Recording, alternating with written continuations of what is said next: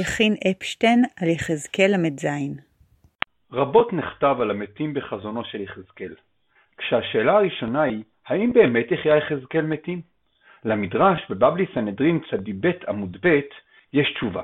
רבי יהודה אומר, אמת, משל היה. רבי אליעזר בנו של רבי יוסי הגדילי אומר, מתים שיחיה יחזקאל עלו לארץ ישראל ונשאו נשים והולידו בנים ובנות. אמר רבי יהודה בבן תרה על רגליו ואמר, אני מבני בניהם, והללו תפילין שהניח לי אבי אבא מהם. המדרש מתאר דיון בין חכמים אודות השאלה האם החזון התרחש באמת או שמא רק משל היה. רבי יהודה סובר שמדובר במשל, ולשם הדגשת דבריו הוא מוסיף אמת בתחילת דבריו, שזה בדיוק ההפך ממשל.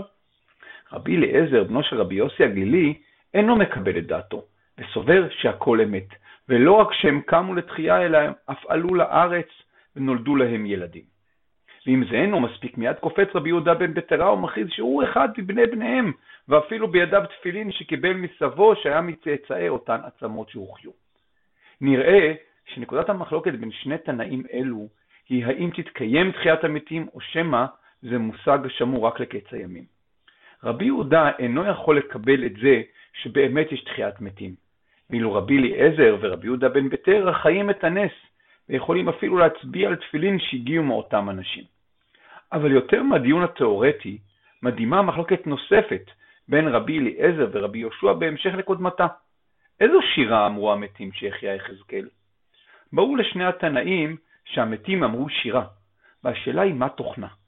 רבי אליעזר אומר מתים שהחיה יחזקאל עמדו על רגליהם ואמרו שירה ומתו. מה השירה אמרו? השם ממית בצדק ומחיה ברחמים. רבי יהושע אומר שירה זו אמרו, השם ממית ומחיה מוריד שאול ויעל.